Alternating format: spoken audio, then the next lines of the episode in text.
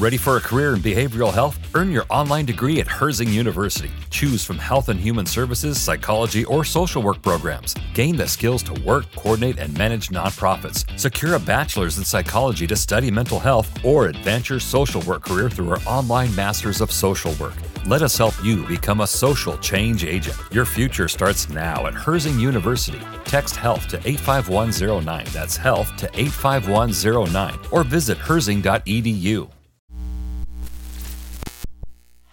This show is brought to you by The Makery, the podcast network for makers.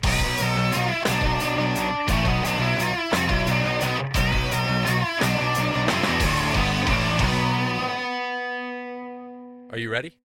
Yes. All right, guys, welcome to the Full Blast Podcast. I'm Jeff Fader, and I'm so excited to have Alexander Bol of Emerho Designs here.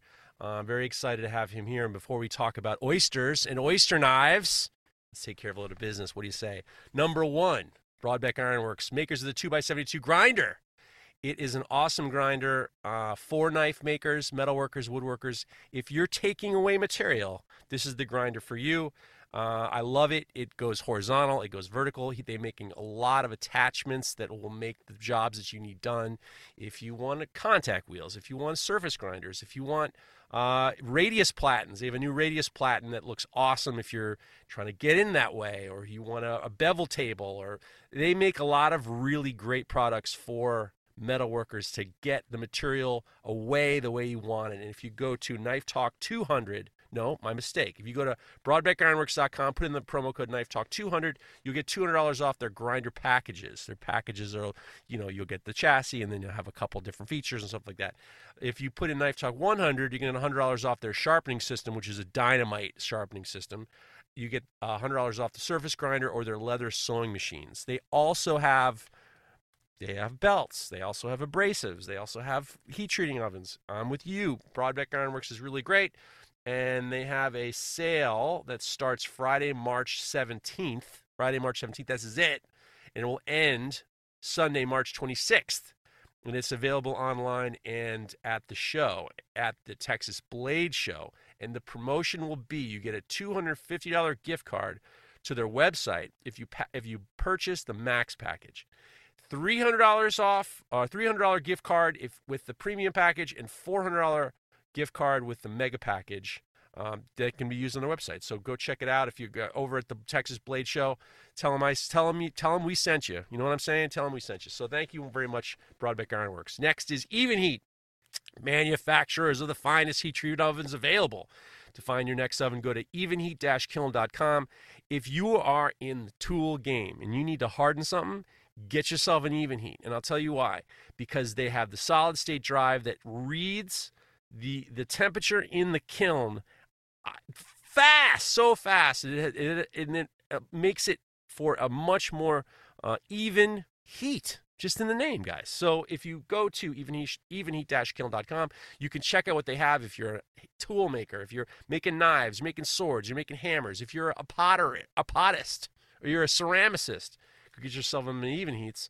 And it's a company that stands behind their product. You give them a call, any kind of customer service questions you have, it's the place to go. And if you follow Knife Talk, they have a special discount and uh, uh, distributor that will give you $100 off or $75 off and free shipping United States. So go check out Evenheat. Definitely, they're the best. I love Spence and the guys. God, God bless Evenheat. All right. Next is my friends at Nordic Edge. Nordic Edge is a company in uh, Australia. It's nordicedge.com.au. They have a lot, a lot, a lot of blacksmithing tools, uh, bladesmithing tools, bladesmithing supplies. They have power hammers. They have forges and presses. And if you need, if you're in Australia and you need to get started, they're the place to go. If you want something big, if you want something small, if you're learning how to get into it and you're just like, well, I want to dip my toe into knife making, they have kits too.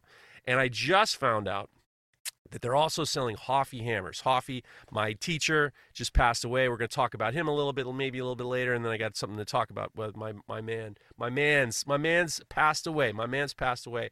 But Hofi um, had had a number of students. One of the students was named Boaz, and he gave Boaz permission to make Hofi hammer. So if you're looking for a, a forged Hofi hammer, Boaz is making them, and they have them at Nordic Edge uh, right now, uh, and there's he's he's some of these guys they don't get the okay. Some of these guys making Hofi hammers, they don't get the okay. But uh, Boaz gets the okay. So go check out Nordic Edge. Uh, get yourself a hammer, get yourself some tongs, get yourself some handle material, whatever you need to get started or resupply or whatever. Um, thank you very much, Nordic Edge. Uh, and uh, those guys are awesome. I really appreciate them down in Australia.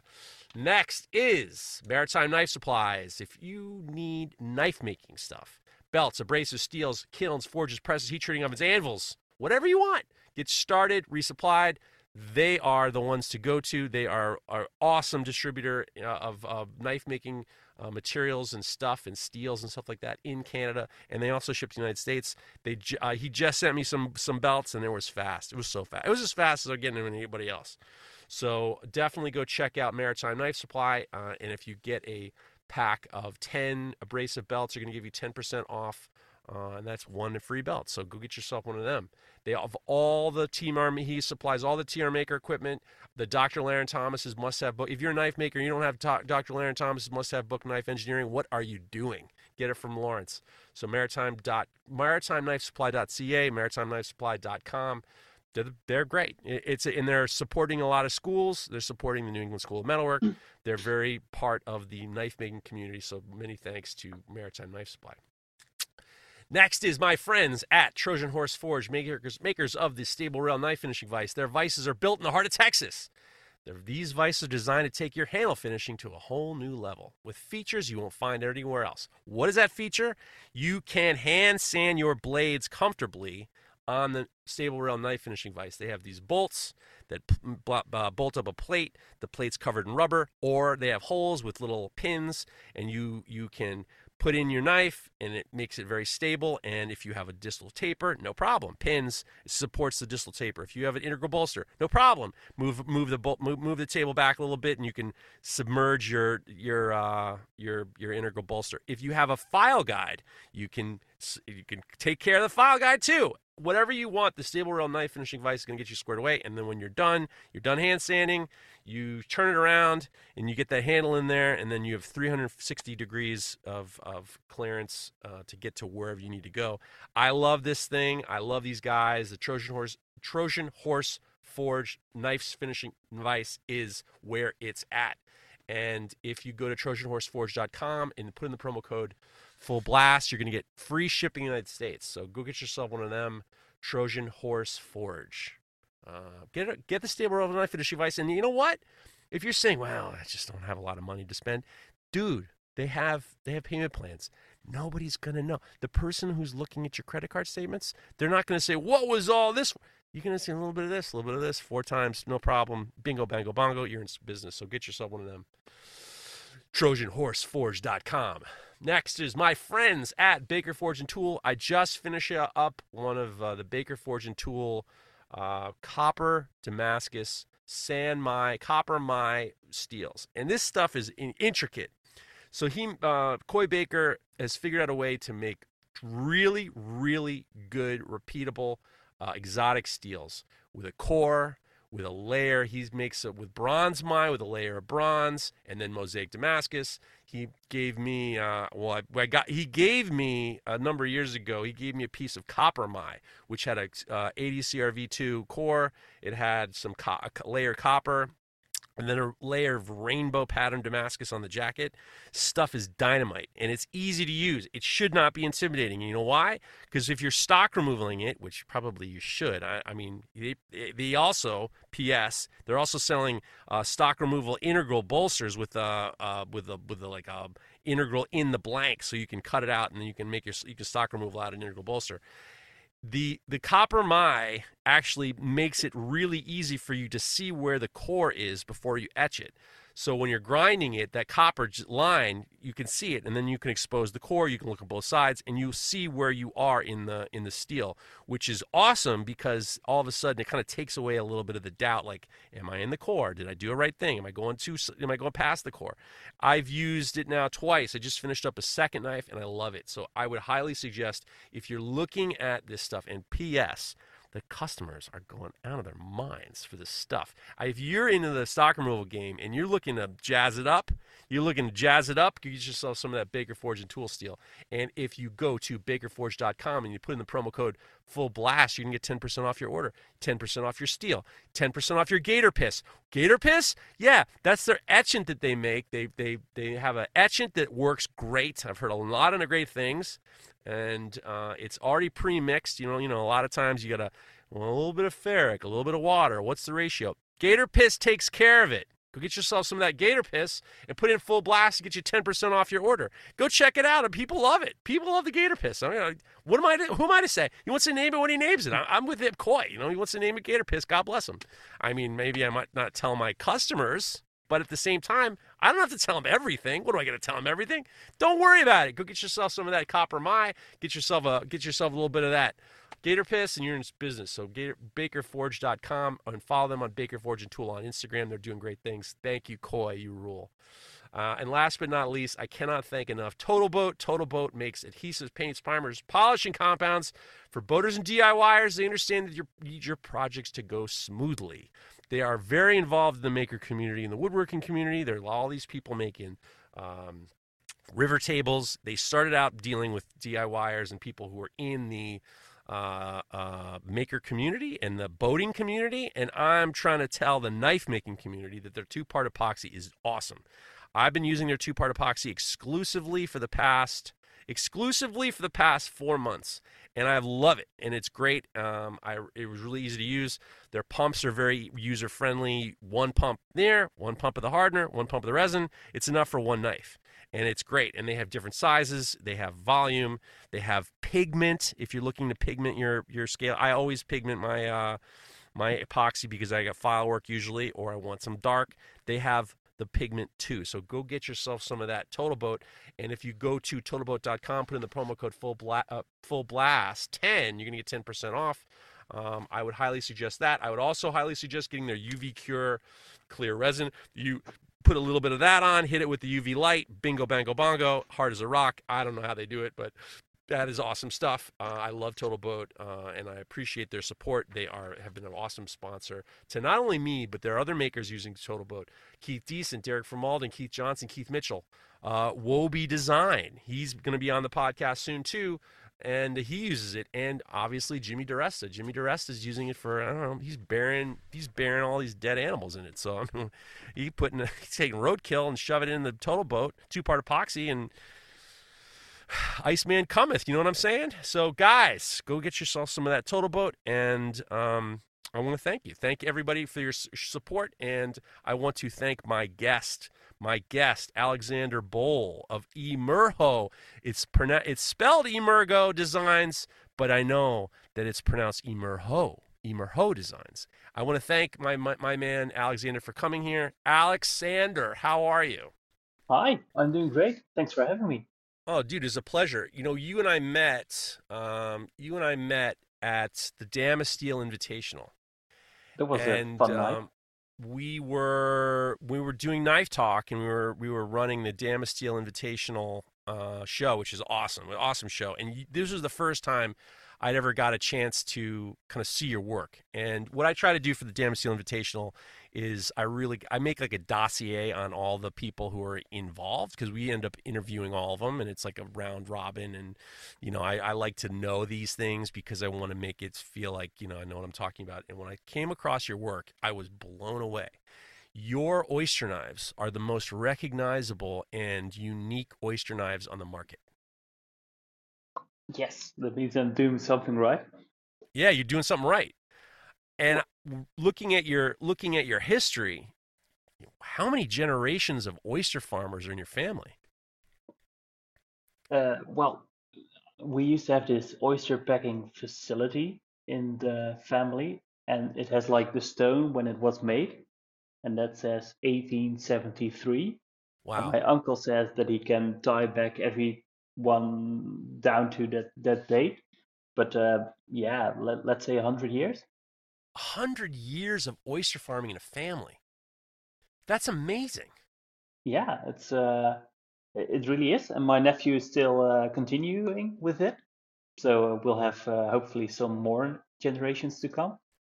because in your area in the Netherlands, and I'm not hundred percent sure of the geography of of all of it, but I visited I visited Amsterdam. I loved Amsterdam. I love the Netherlands. P.S. I, I and um, I, I loved I loved Amsterdam. It's such a rich history of art. It's a rich history of architecture, and we ended up going down to Brussels.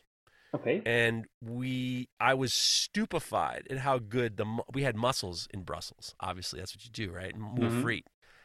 I couldn't believe how good the seafood was, and I was talking to the I was talking to the owner. I was like, God damn this! These mussels are unbelievable. And he says, Oh yeah, we get we get the best shellfish, you know, oysters and mussels around.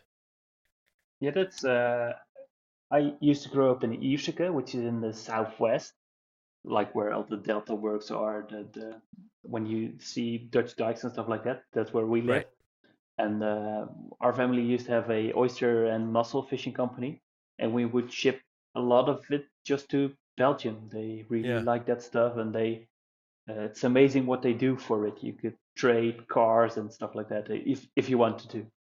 Well, what I was saying to the, I mean, I've eaten mussels and oysters my whole life, and these particular oysters, where you know, you think yourself, I mean, these particular mussels, you were thinking, you're thinking yourself, you're thinking yourself, all right, I had a mussel or two, not a big deal. They were shockingly different than anything I'd ever had in the United States, to the point where I was like, I had to pull the manager aside and where the fuck are these mussels coming from? And it was like this delicious they were delicious they were they had a lot of flavor they had a lot of meat there was just everything about it the preparation it was kind of not foreign from what i was used to but the quality was just like strikingly amazing and i would imagine that in a family like yours you're very well accustomed to these you know high level Oh yes. oysters and mussels I, I don't ever eat in a restaurant fish fish in a restaurant. It's even uh, come to the point that uh, where I used to live with my with my dad, our neighbor uh, used to be a fisherman, and they would fish for sole on the North Sea, and then they would fish around seven o'clock on a Friday morning. Well, more like four o'clock, five o'clock on a Friday morning, and that would be dinner at six o'clock. And so if we would go a day longer or you eat something in a restaurant, stuff like that, you're all already like, nah, nah. I, I'm used to better. So I'm Is really that- spoiled. You you know what? It's spoiled, but at the same time, it does ruin you. I mean, when, you, when we talk about being spoiled, it does ruin you for a lot of things. Like if you're used to, if you're used to a certain amount of freshness. I mean, you're talking about like fresh as in like I remember when I was younger, I went trout fishing and we cooked the trout that we caught within the, within a couple of hours of catching them, Mhm. and it was a stunning difference about how they tasted over anything else. It's And I would imagine that it's just like it ruins you. It ruins you from enjoying anything else. I'm surprised you even still like oysters. Growing up all these years as an oyster in in an oyster and mussel farm family, I would be like, I have had it with these goddamn things. Well, I, that I, I have to be honest. I don't eat them that much just for that reason.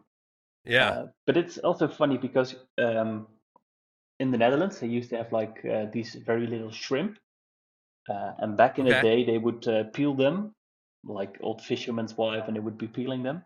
And then some business guy uh, managed to set up a logistical line, and they would ship them to Morocco where the wages were lower, and then they would peel them there, and then they would ship them back.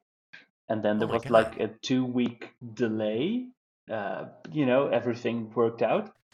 Uh, but they were adding so much conservative to the little shrimps that uh, the taste sort of different, uh, became different. And then uh, entrepreneur uh, Klaas Puul, he invented the machine to peel uh, the shrimp fresh, and so the, all of a sudden they were like, it's caught Thursday afternoon, and then it's peeled on Friday, and it's in the supermarket at you know 5 uh, p.m. on Friday, and people were like, yeah, this is not what shrimp tastes like because they had been eating it out of Morocco for the last 20 years, and it it Right. changed the perception of what people thought something should taste, which is that happens in everything. I mean, if you you know if you if you get I mean if you're even if you're talking about Italian cooking, like we're used to I'm used to uh, this type of pizza sauce because of what we've been given for so long, and then all of a sudden you have this when you start having fresher things or things with less preservatives, you're you're unaccustomed to it. And then you you're just like oh this isn't what it's supposed to taste like. But at the same time it's like it's because you've been kind of perverted by these preservatives and stuff. Yeah it's it's it's really funny how that goes. And um, yeah what was uh what was it like growing up when you ha- when you would have to help how often was your dad out on the boat um so uh, every day uh, monday to friday and they would sail with the tide but they wouldn't sleep on the boat because we are in this sea arm. It's quite sheltered, so um, they would leave at six o'clock in the morning and the other time at eight o'clock in the morning. That was dependent on the tide, and uh, they would always be uh, home by six. How how much volume? I mean, eh, I'm trying to figure out the how how the the oysters are harvested. How is what's the typical week like? You're is there some days where you're harvesting the oysters and obviously you have to maintain them and there's like uh, there has to be a degree of rotation in regards to how how what's the traditional how does well, oyster farming really work uh, oyster farming is a bit different uh, everywhere uh, what we used to do uh, is um, we have like these very sheltered areas and so you grow in a three to four year cycle. And the first year, you're putting uh, empty mussel shells in this very sheltered area. Uh, and then the oyster, you know, they replicate themselves. They squirt millions of uh, sperms or eggs. They're uh, the one year they're male, the other year it can be female. So and then they they put everything in the water. And then if you have um, conception, you'll grow a little larvae and the larvae will uh, grow into these mussel shells. And they want calcium for their to build the shell, and they take that out of these dead mussel shells. And if you do that in a very sheltered area, uh, the chances are the biggest that the oyster will actually grow. So we make these beds, and this is something we usually do in the summer. We make these beds, and then um, in at the end of the summer the larvae settle down and then one year later uh, you have these very small little oysters like smaller than an inch um, and and so just out of curiosity so most oyster shells start off as mussel shells it's recycled yes in a way huh uh, so yeah it, and then so does it has to be like a complete open? Is it have to be a complete open shell, or it can be a half shell? No, it can be. Uh, we usually grind it to uh, very small pieces, get a very dense bed. It's just that they they want the building supplies and they need the calcium for it. I don't know how okay, far so... they break it down to molecular level or something like that, but I see. Because in my mind, I'm thinking like it's it's ground. They're the shells are ground up, and then they use those grind the grind the grinds, and then they create their shell from the grinds. I'm, I'm not actually sure about that. Maybe. Let's say it. Let's say that's okay. That's what we're going to go yes. with. They use the calcium because they're not like taking an old shell and they're like, "I'll fit no, in this one," no, and then they kind of not, uh... yeah, because obviously the hinge would be you know wouldn't work and stuff like that. So that's interesting. I, I didn't realize that you needed the calcium in order for there to be. Uh, um, I didn't actually know how they they were grown. Frankly, by had, had no by idea. adding it in rich supply, it makes it easier to grow, uh, and also. Uh, sometimes you have like these oysters and they they stick together they just grow together and then you have to separate them that's what we usually do in the second year in the second year we move them from a sheltered area to an area with much more exposure and thus much more food. Uh, and then okay. they can grow together, so you have to separate them. Um, and then you have growing separate oysters. Uh, so I think they sort of stick together if you don't do anything about it. So kind of like a, you have like a nursery area, yes. and then do they dredge them up? They dredge them up to how do they harvest the bait? How do they get the the very young ones out of the nursery? They just like dredge or dredge them out yes. of Yes, we used work? to have these uh, steel nets. They were, let me convert to uh, uh, imperial, like uh, seven feet wide, and uh, Okay. five feet long steel nets, and it was like this um, bar, and then we would uh, go with the boat, sail it around, and then dredge them up, and they have um, uh, like all the the fish and the sand and everything that would wash out, and then we would just uh, put them in the hold of the ship. And I know the our boat was um, quite large compared to what I see on Instagram, what they're using in America. Um, it was around uh, 28 meters, so that's 32 yards, I think. Wow. And uh, that was that's Big. what quite big because what I see in America is that they're using a lot of these hanging line, hanging lines with baskets and stuff like that. So they put real Yeah. small oysters in and then they grow protected. Where we and that's called off bottom culture, and we used to grow bottom culture where everything was on the bottom of the sea. So there must be, I mean, obviously you don't have scuba divers going down and counting everything. There must be like some sort of mathematical guesstim estimate in regards to the volume of what you have. I wouldn't know how you'd even, I Oh, mean, obviously I'm not a well, oyster guy, but how you figure everything out. uh, w- there are a couple of ways you can just uh, measure the depth uh, and then how many cent uh, how many feet of oysters there are on there. Uh, but I also know that the European Union is very strict on rules and stuff like that, and they want to know everything that comes out of the sea. And so there are a lot of metrics of how many tons of oysters get fished every year. I thought it was Huh. around six million tons.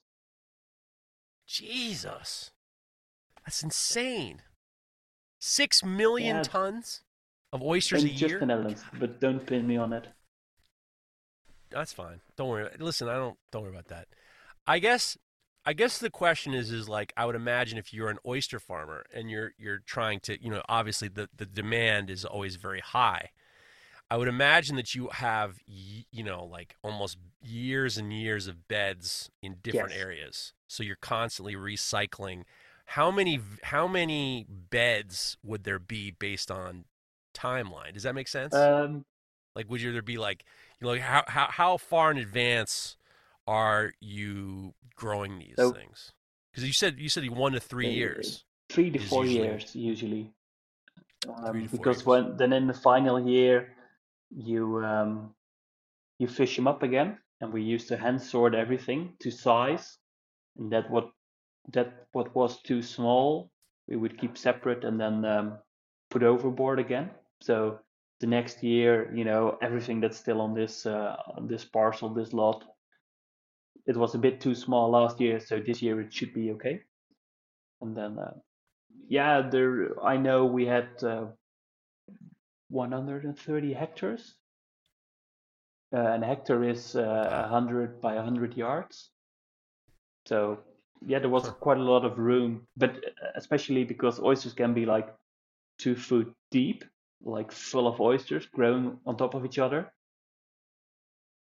That's that's Wow. like a, a real good oyster bed. So there can be a lot of uh, uh, oysters on just one one spot. What do you think the craziest thing your dad ever hauled up was? Ooh, Like, there must have been one day where he comes home and he's like, Alexander, you're never gonna believe what came oh, there the are net." so many weird stuff they fished up. Uh, but there was one of uh, uh, we used to have like this um, water uh, tapping point in the in the garden. There was a weird little stone, and I was always like, "What is it?" It was a sort of a pillar, and uh, they fished that up, and that was from Reimerswaal, which was a medieval city that got drowned. I think around 1400 stuff, something like that. And uh, yeah, because um, where I used to live, it used to be all small little islands, and bit by bit they put everything together by making more land, putting out dikes, pumping out the water, and then. Uh, but there used to be a lot of these places that, um, you know, just drowned back in the day. Even as far back as 1953, we had like 1835 dead in one night. Just, you know, Oh bad God. maintenance on the dikes by the Germans in World War II. bad storm, you know, and then uh, a lot of people died. So, Ugh. welcome to the Netherlands.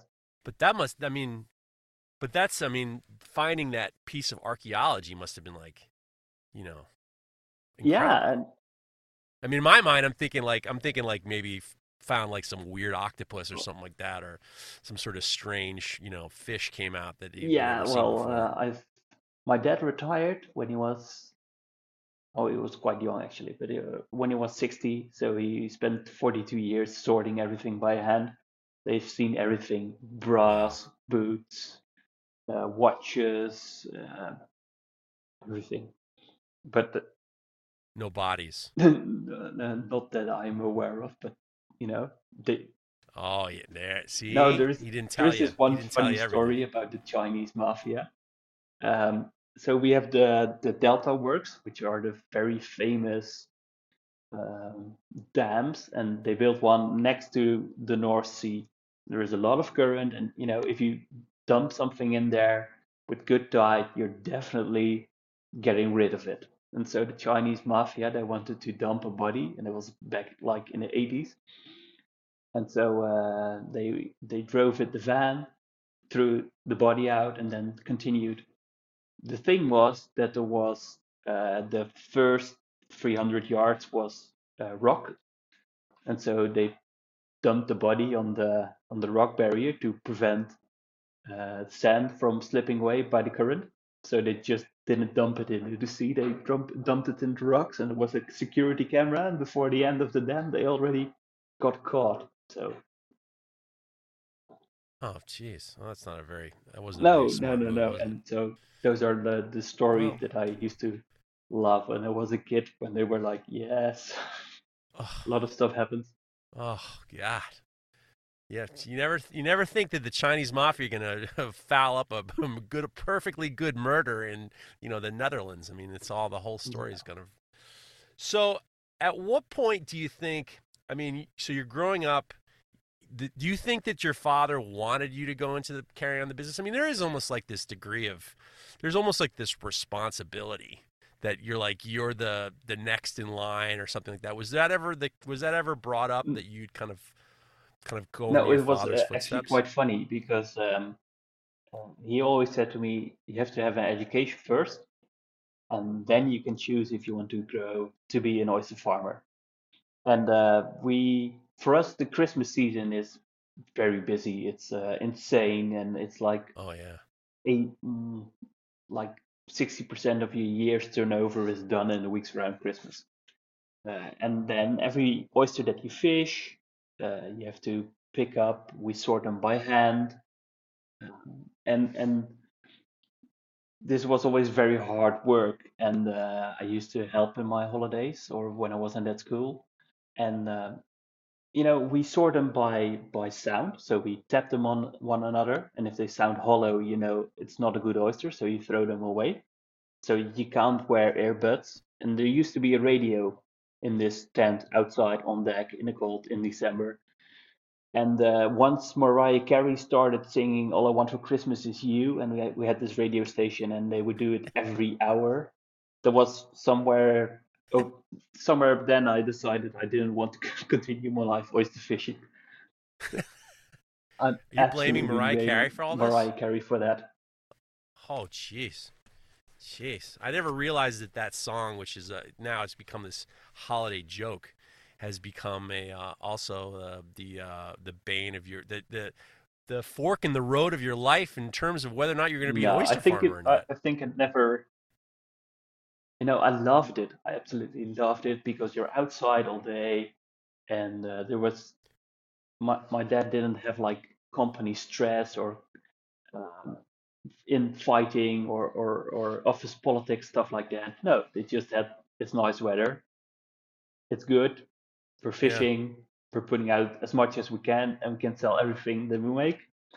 And so they they had their stress, but it was a, a very different environment. But I was always like, no, I want to be something different, more technical, stuff like that.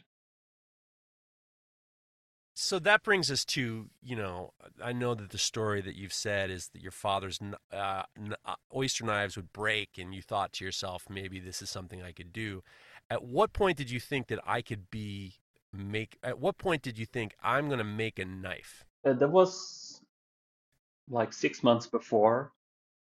Uh, my wife and I were very cool when we are camping in Germany, and uh, we wanted to make a campfire and then I was looking what knife I should buy, and then I came across an Aaron Gough video, and then I was like, oh wait, I can do this myself.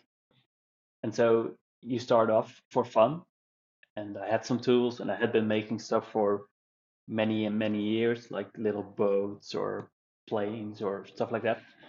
And then uh, you you're like, yeah, I'm gonna make a knife, and then you're making another one, and then your dad breaks uh, a couple of weeks before Christmas. He breaks his oyster knife, and you're like, "I'm gonna make you an oyster knife for Christmas because then I finally have a bloody gift to give to you." And uh, that's sort of where everything started, and that was December 2013. You know, it's funny because I was going onto your uh, your YouTube page and I was looking at old videos. I think I was looking at the, I watched the video of your first chef knife, oh. and I could tell. And I know, I mean, I know I know for a lot of reasons why Aaron Gough is an influence on you. There's a lot of connection. I can see a lot of connection, and Aaron's awesome, and he's inspired so many. I mean, he's helped me in regards to how I make knives too. I watch the same videos. I even saw that in your the way you did your videos. Uh, there was a there was like a there was like an homage to how he does the videos. There's a similarity in like the way you take the videos and the way you the the minimal tools and how you go about it all. There was a lot of relationship there. And the same with Trollsky, the right. other. He has this very nice dialed down format of a, a good piece of video, a good piece of music, three to four minutes, and they're building this story they're building this atmosphere where you just want to drink whiskey grind knives and make campfires right and uh, yeah, so I started doing that for a bit, and uh, really loved doing that actually. Uh, but yeah, Aaron uh, with his his methods with the filing jig and and everything from the O2 heat treatment, and you know, you send it. I can remember I sent him a question like, "What epoxy do you use?" And it wasn't TotalBoat, but uh, back in the day, he just responded. And how cool is that? That this guy which you're watching everything from and you're doing a deep bench and you send him a question and he responds within 15 minutes you know that's awesome. Aaron is a very interesting guy. I have him on here a, a bit. I basically told him you know you're always welcome here and we have a good time talking. He's an interesting guy because he's so he's so mathematical and he's very very focused but he wants to fuck around like that's the thing. Like you wouldn't if you watch his videos, he's so straight, you know, and it's everything's very like very, I mean, because of the CNC, because of the mathematics, because the, everything's very straight.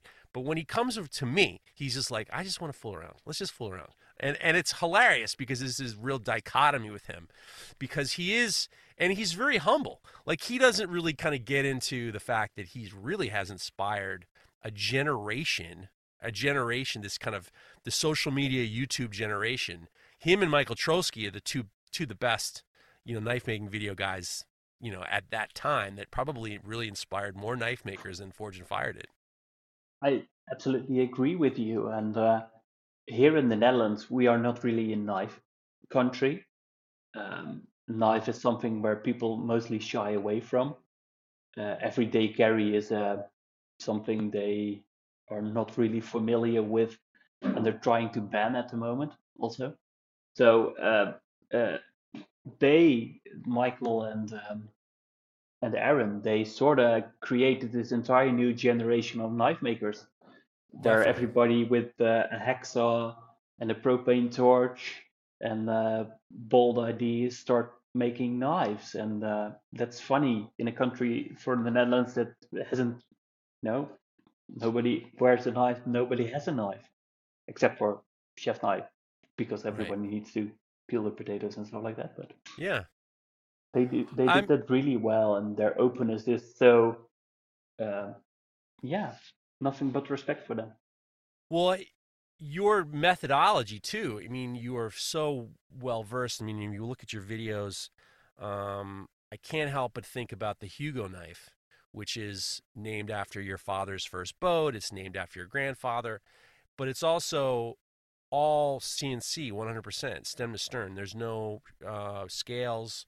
There's no added. You know, it's it's a it's a one piece solid knife that's all CNC made out of titanium. How did you get involved with CNC? John Grimsmo was one of the YouTubers I also really like. Um, I've been following him also for many many years, and uh, this this uh, the thing with CNC is there are a lot of reasons to do it. There are a lot of reasons and not to do it.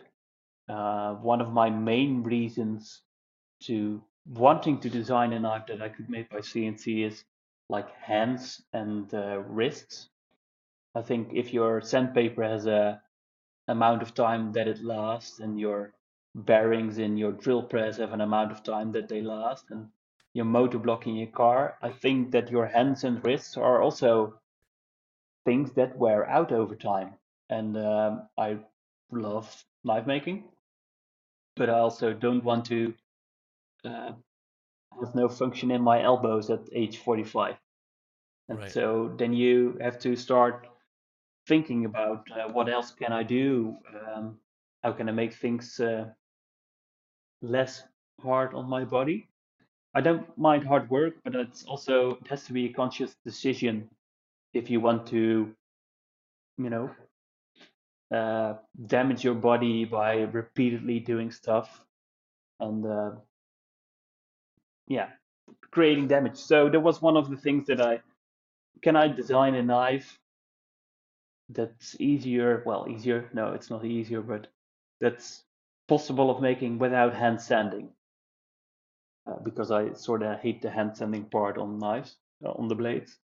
And uh, then I had uh, an experience with uh, during COVID. We started making these uh, face shields and it was a very interesting project that we did, and everything almost got out of hand, but we managed to save it. And then it was okay. So if you have been able to do that, maybe you should just you know double down on your dreams and and and get real serious about the CNC because I was saving money for years, but the things are expensive, so I still had a lot of years to go. So then we made a little leap. We got the CNC in. Uh, I was awake all night doing calculations, doing CAD design, doing 3D prints, and around four o'clock in the morning, I was like, "Yeah, I think this is going to work." So um, then we went for the CNC route. Wow! So it's really quite. I mean, how many? But the, before you got the CNC machine, and it's not like a tabletop CNC; it's like a monster. I mean, you have like a big professional I don't know if it's five axis. I don't know anything about CNC, but it's like a real one enclosed with water fed. This is like a major monster investment. How many how many knives had you made before you got the CNC? Do you think? Um, more than a hundred. Oh, that wow, that's a lot. Yeah, but yes. Uh, so I've been selling knives since 2014. And then in 2020, we bought uh, the CNC milling machine. And uh, 2021 was a light year, but like last year, I made 50 Hugos, which is more than like 2021 and 2020, and also a bit of 2019 combined. Uh, and that's the thing with uh, with CNC. If you have a, a process and you have it dialed down, you don't have to be around for some parts.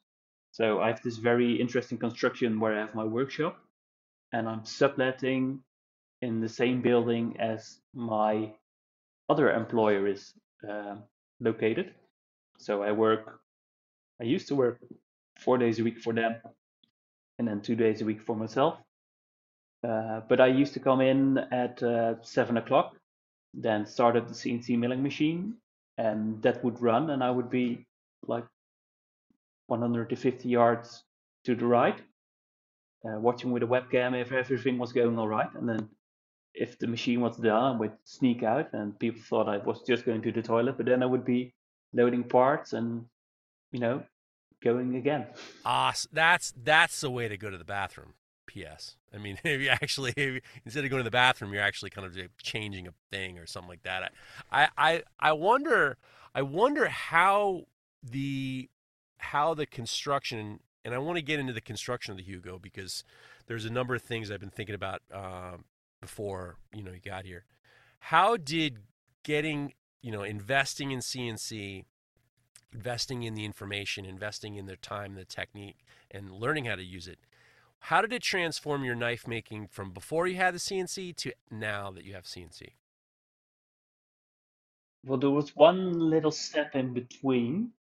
There was 2019. Uh, that was when I bought a CNC router which I started using to make my own uh, cases to ship the knife in.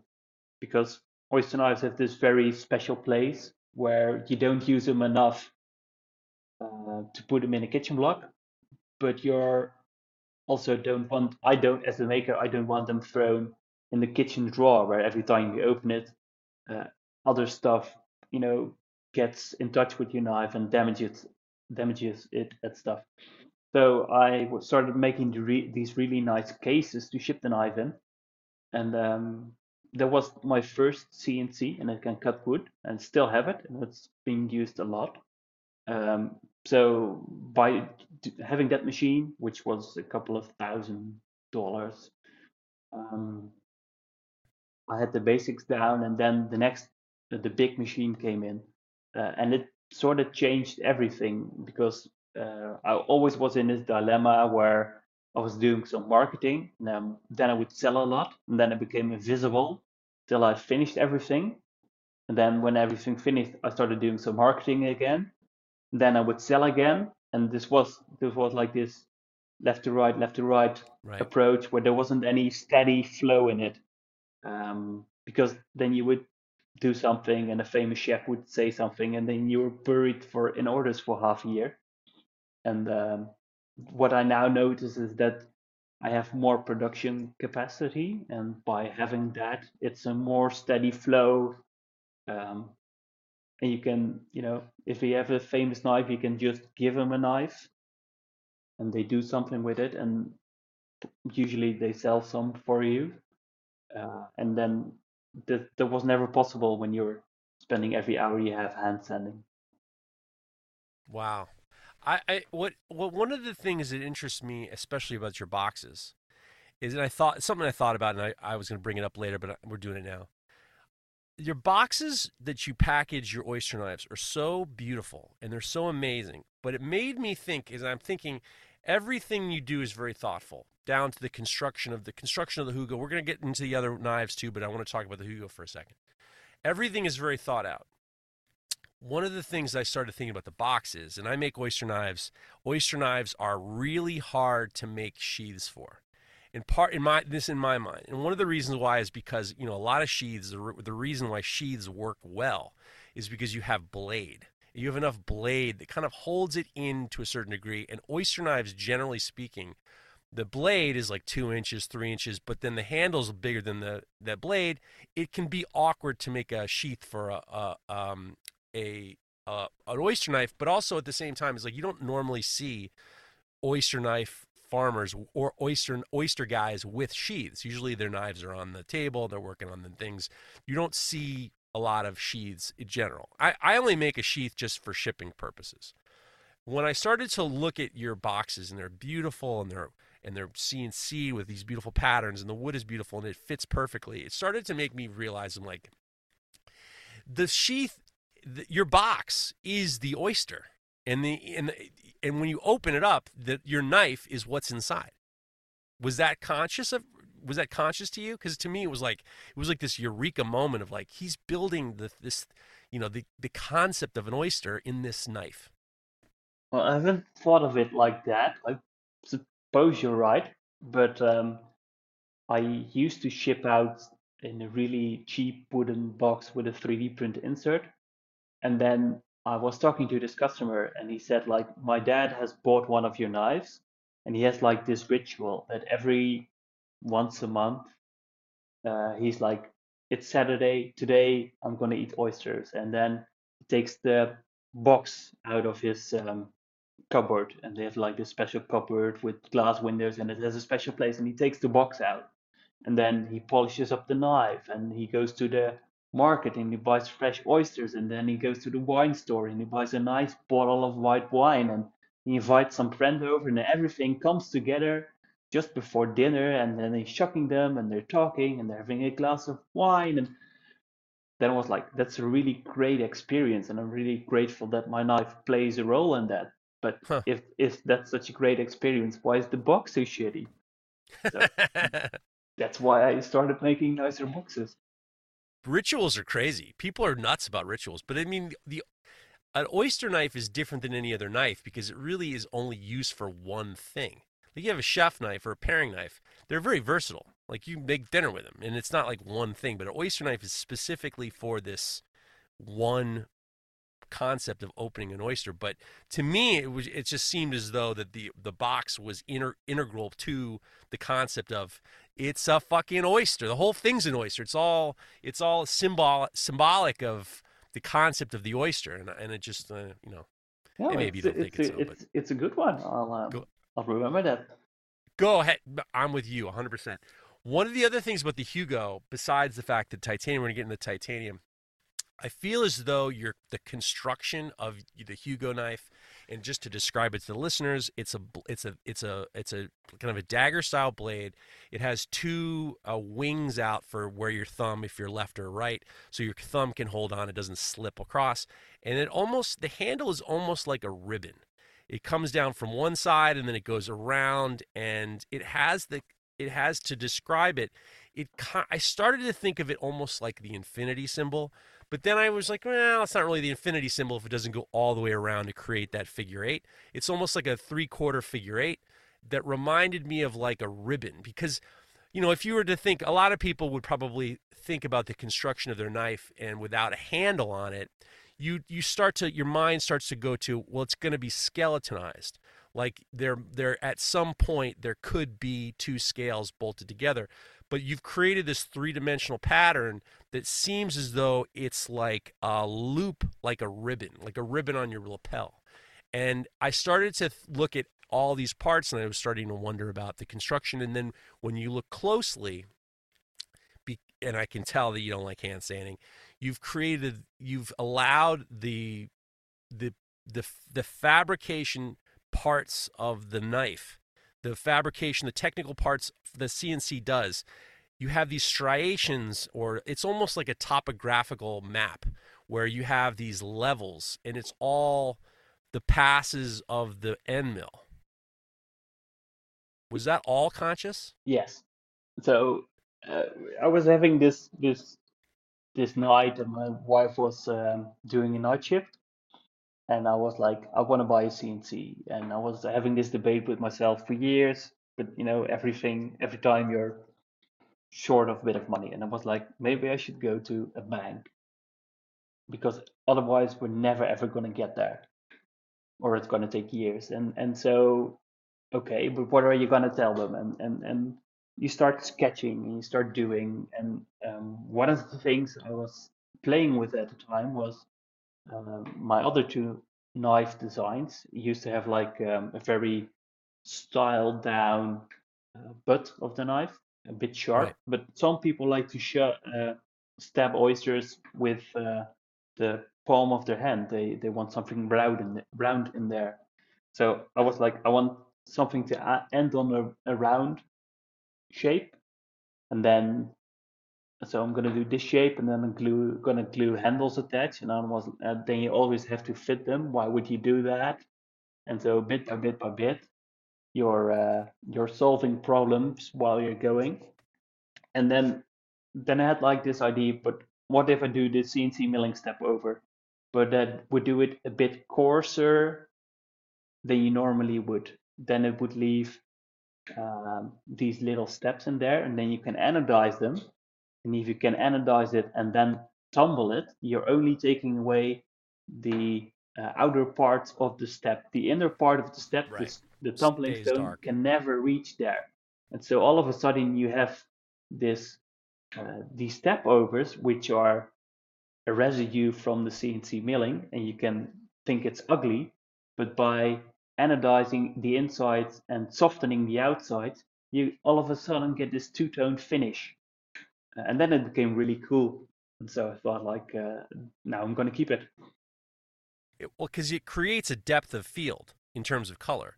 Ye- Because so the so the medium, all the mediums hitting the outer spots like the peaks, and then it's and then all the the darker parts are in the inside. So you're creating this kind of like it's almost like an antique quality to it. It's not It's- antique. Antique's not the right word, but it's a worn. It's more like a rich. Um, it's it's a richness because you're creating this depth of field in terms of the color. I think if you look at the, like the blade, uh, that's um, more uh, well the, the the angle is flatter, so the color is more you can see it better. And and if you then look at it, you have a, a perfectly symmetrical Damascus that that that runs to the point, uh, and it's really mesmerizing in in in a way. Um, Ah, yeah, I see. it's, I see what you're it's saying like when you say it's Damascus. like the two-tone of Damascus, but then in titanium with anodizing. And uh, Well, this is the this is this is why I mean to make the Hugo knife. This is the reason why CNC is so important You- because it's it's you- carved. You, can't do it any other way.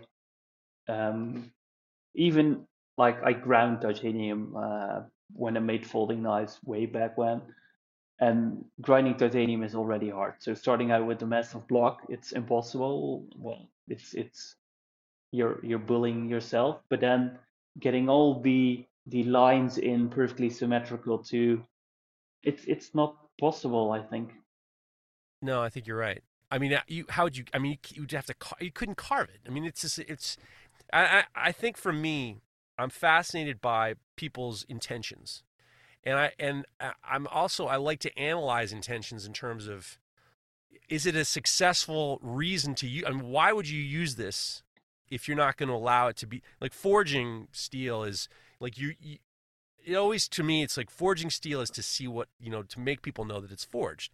So why would you take off all the material you know afterward? Why would you take off all those forged parts otherwise so to me the fact that you're utilizing the end result of the cnc milling process is so important to the why the reason why your process is important to the knife in and of itself you can't do it any other way No, it, and and uh, I know Aaron is a big fan of this, but uh, tool pass can be another expression, a way of expression. Um, the way Yeah. things go and uh, the end mill uh, comes out of it, uh, you can make a statement with that as well. It's it's interesting that you say that because it, makes me think of painting. And the painters there are certain painters who you look you look at a painting and you don't know how they did it. You can't see brush strokes. You can't see anything. It's photograph it's like photographic realism. And then there's some who allow and my father was a painter he wanted the, you to see that this was painted. He wanted the paintbrush to make the mark and it was the it was the uh, after effect of the technique so like comparing the the Hugo to uh, Aaron's Resolute, I have one of the Resolutes. It looks immaculate, but you cannot see any. you- There's one thing you can see on the Resolute that makes me realize that it wasn't done by hand, but only because I work with G10 so much. G, and just a side note, and it makes you realize that there are these two different. You know, you're allowing the CNC to kind of shine and come out, and and then there are people like Aaron who are like, I don't want you to know how I did it. I mean, I do, but like when you look at it, there shouldn't be any like residue for the fact that it was done with a machine. And the only reason why I know that his knives were done, and this isn't something I didn't bring up with him, um, just because it just didn't come up, but with his G10, G, G10 is such a strange uh, material. It's very, very easy to bruise.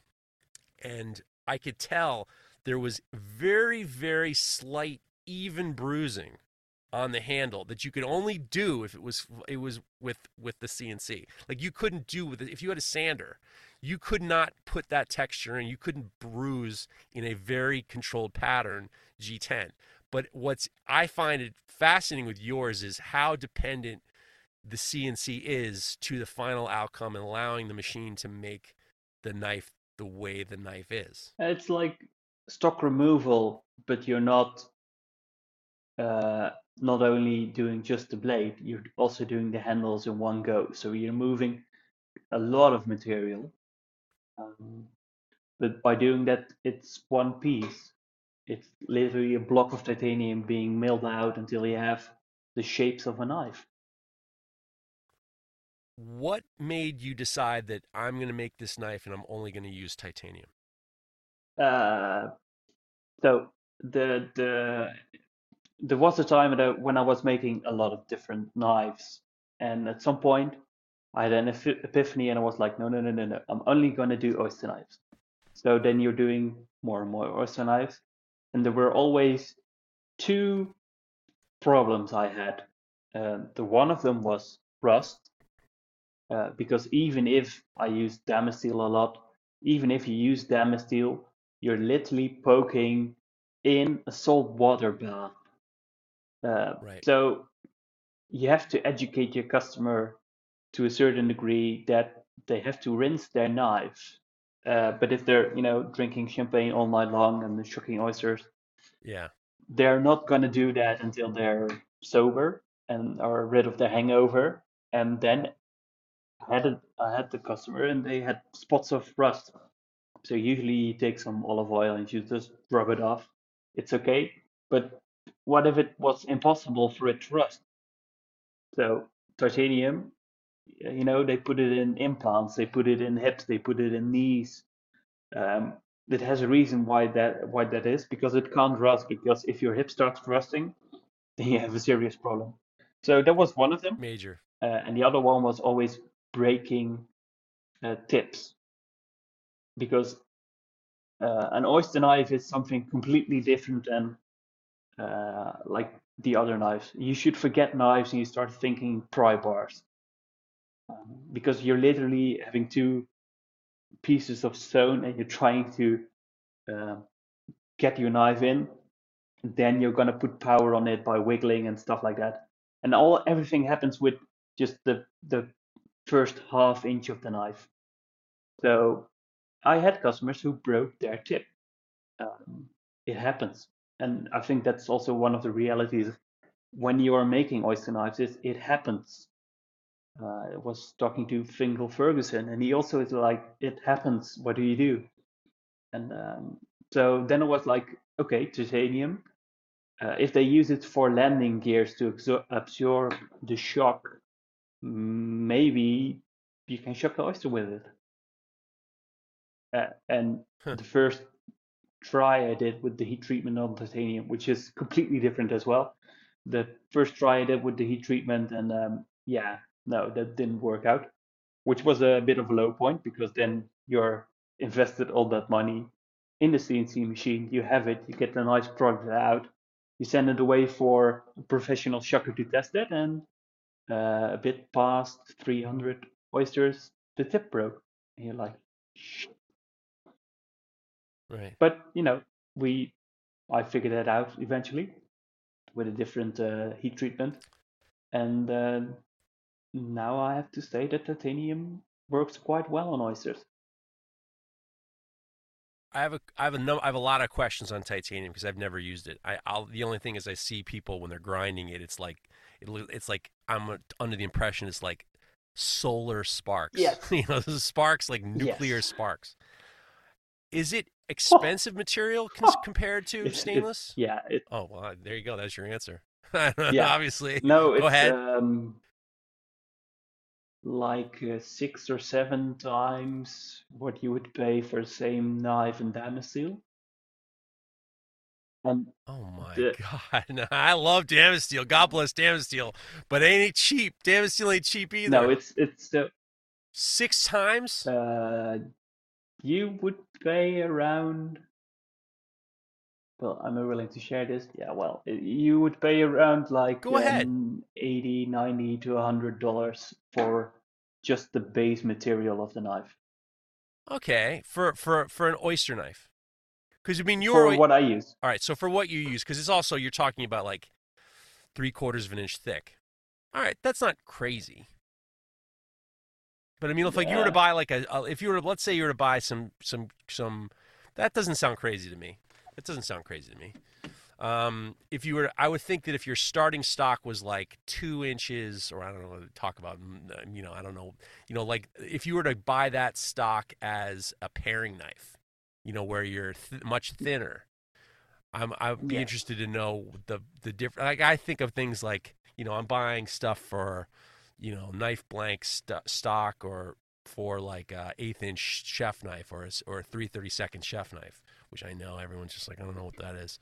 But I Well, would I think- imagine what the difference would be. I think one of the differences is uh, your supply chain. If you, and I don't want to upset your sponsors, but if you buy something at a knife parts store, everything is much Oh, more yeah. expensive. Of course.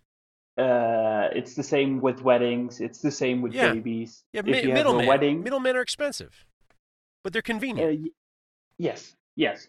But uh, I buy my supply from the aerospace suppliers. So they just, you know, everything with CNC machining. Your car has a lot of parts that are CNC machined. Airplanes have parts. Uh, so I just buy the raw material from a non-specialized place. If if you would buy uh, knife making titanium, it would it would be double right. Probably. Right, right, right. I, that price doesn't seem as crazy. I think that the, I think that the, the the it's also you have to take into account that the the thickness and the size that you're ordering would be astronomical if it was anything. Yes, yeah, that, that's that's true. So, what's the heat treatment process? So, all right, so I'm, I'm imagining you get your block of steel, you cut it into the size the size that you need. You've created the fixtures. Is the is your CNC squared away so you set it and forget it? You've created all the pathways and it's one pass per side, or is it multiple stages? I'm I'm a novice. I don't know anything about CNC. Have you created multiple different steps in the pathway, or is it once, twice? I, I do it in four steps. Um, like the first two steps are creating um, pockets and holes to screw down everything Right. because you know you have to hold it. And then I go into the the one side and then the final side. And I always leave the tabs off because I want to um, set, uh, grind the uh, edge geometry by hand. So there is still a bit of uh, hand grinding and hand sanding left in this knife. But like the, the knife tip uh, is is done by me, not by the machine. That makes sense. I mean, you can't. I mean, you know, gotta have a little bit of fun, right? I mean, Yeah, and a little um, human touch, tiniest bit of human touch you're accepting, tiniest bit of human touch you accept. No, there is still a lot of polishing still left, but it's it's not hand sanding. It's more with like the Scotch Brite wheels, and Right. you're putting the finishing touches, and you can go for a hundred percent dialed down CNC machining process.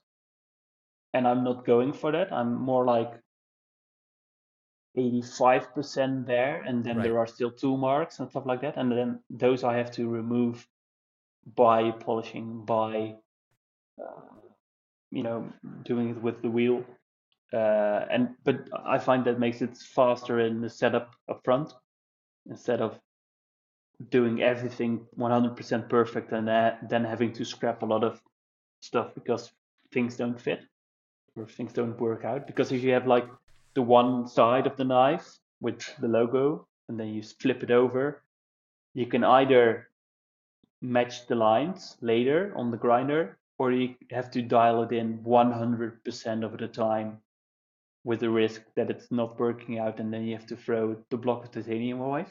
Ugh. Yeah, so I, I just don't do that. It's it's really really close, and uh, it takes me like ten minutes on the grinder and the wheels to get every, uh, get the edges sorted out. But that just by doing it like that, uh, by going in for not perfect, but making it semi perfect at the end, it it makes it simpler. Otherwise, you can get caught up in these rabbit holes Yeah. spending weeks trying to figure stuff out. did you, when you came up with the handle design, was there that what were you when you were drawing out the handle, the ribbon? You know, one it's like a it's like a bar. It's a very it's very it stops at where you would put your thumb and then it comes down, loops around, and then there's a you have a little extra for the palm of your hand and it comes back and then it goes underneath and it lands back on. Were you thinking of anything in particular? Was it an idea that you had, or were you just doodling? And no, it was uh, like I said, I wanted the round butt of the knife, and I also knew how I wanted to make the tip because I know that that this tip works really well with a wide variety of oysters because my oysters are not the same as your oysters or the oysters they're eating in Japan. So you want a sort of a all-round shape if you want to cater to everybody. So the, both the ends of the knife were defined, let's put it like that. And then you just start moving in between. But the thing is, because it's titanium, and everybody thinks titanium is lightweight. No, titanium isn't lightweight. Titanium is the strongest material per weight unit, but that still means it's quite heavy. So that knife would have been way too heavy if there wasn't a, a, a opening in the handle, and it would right. be really uh, heavy to the butt. So I needed to make a cutout in there. So that's another defined feature. And then the rest is doodling and and right. and, and and maths and, and and stuff. And then I draw that up in CAD made a 3D print, and I was like, "Oh, this is awful, uh, awful." And then I made another one, and then another one, and then at version nine, I was like, "Yeah, I think I'm happy now." But that's because the thing. It's... That's the thing with 3D printer. You just throw it in, you go do something else, and then six hours later you come back and you just feel it in your hand. Like, this is this what I'm looking for? Wow. What's the heat treat process for? So you've You've uh, you've cut out your, your you the CNC has done the work. It's off the machine. What's the heat treatment process for that knife? Um, it, it's uh, it it's called particip participation hardening, and it's sort of like uh, eight hours at 950 degrees Eight hours. Yeah, it's really weird. Do you do it at home or do you send it out? No, I do it at home. Wait a second. Mind blown. So the so it goes to 800 it goes to 900 degrees centigrade? Yeah. Okay, so that's all right. So let's just say I'm gonna just uh, I'm gonna do the conversion. I'm getting I'm getting texts right now, probably in the future from the past listeners saying that's only I don't know what it is, but it's sitting it's sitting in foil or just by itself? Uh, no, just by itself. Because you're you're, eight... you're, thinking like a knife maker. Because yes. why are we putting stuff in foil? Because the carbon can't burn off, right? Well, you're you're you're trying you're putting in foil so, so there's no oxygen. Yes, and, and why? Yes, right. To burn right. to burn right. the carbon. Which carbon? Right. So there's no carbon migration to make the scale. I got it. There's no fucking carbon in titanium, right? Correct. Shit, I didn't know that. Now I know. And I know a, nothing about titanium. No, it's, it's for me. It was really new as well, um, and there is like no tempering. Wait a second. So you have it in, for eight hours in the oven. So you have to plan out your heat treatment. How many? If you're going to do a heat treatment batch, how many knives you have have in the oven? Because I think about this because for production, I different steels allow me different rates and volumes of being able to heat treat. So AEBL, I can heat treat like 16 knives in a day, easy. In 440C, because of their different steps and different ramp rates and different holding times, I can I, I'm comfortable with like 10 to 12. So when you're thinking about doing a heat treatment, how many oyster knives are you heat treating at the same time? Uh, usually three. But I wow. Uh, the the thing the thing is that you don't have to um, quench it. So I usually just I have a a program and I run it overnight and then I come in and then it's done. So the so the so the quench is it just turn the oven just turns off and it slowly it's, cools down. It doesn't need to be air quenched or anything like that. It just it just cools down in the oven. Like I don't want to give everything away because I had to do some uh, stuff. But it's, oh, don't it, give it away. But, but, it's it's it's like baking a cake. Do you think my listeners are gonna are like on the phone to get titanium? You're wrong. No, but I don't I worry have, about I have, that. I have a very nice copycat in Pakistan, and Ah, everyone's got that. Yeah. Don't worry about Welcome to the knife world. Trust me. Don't worry about that. Ain't, he ain't listening to this either. Trust me. Serious, trust me. it's it's like baking. Get- listen to me. Like baking a cake. You're putting it in, and the longer it stays in, the harder it gets. Huh. Wow. And no tempering. No, because the temper is uh, when when steel expands, uh, and then you cool it down really rapidly, and then the carbides are are, are uh, caught in the uh, in the steel structure. I think it's something like that, right?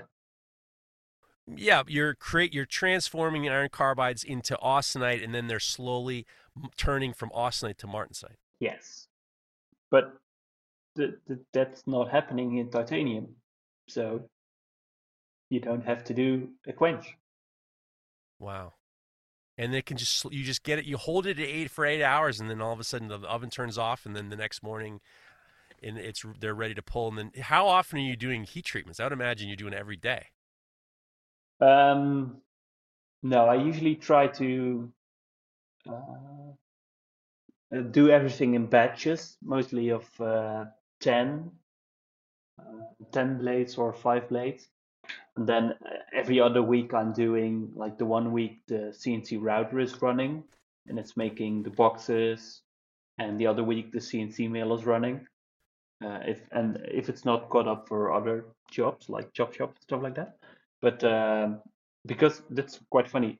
Um, when I'm listening, uh, when I'm at my other job, I have the webcam on so I can see what's going on.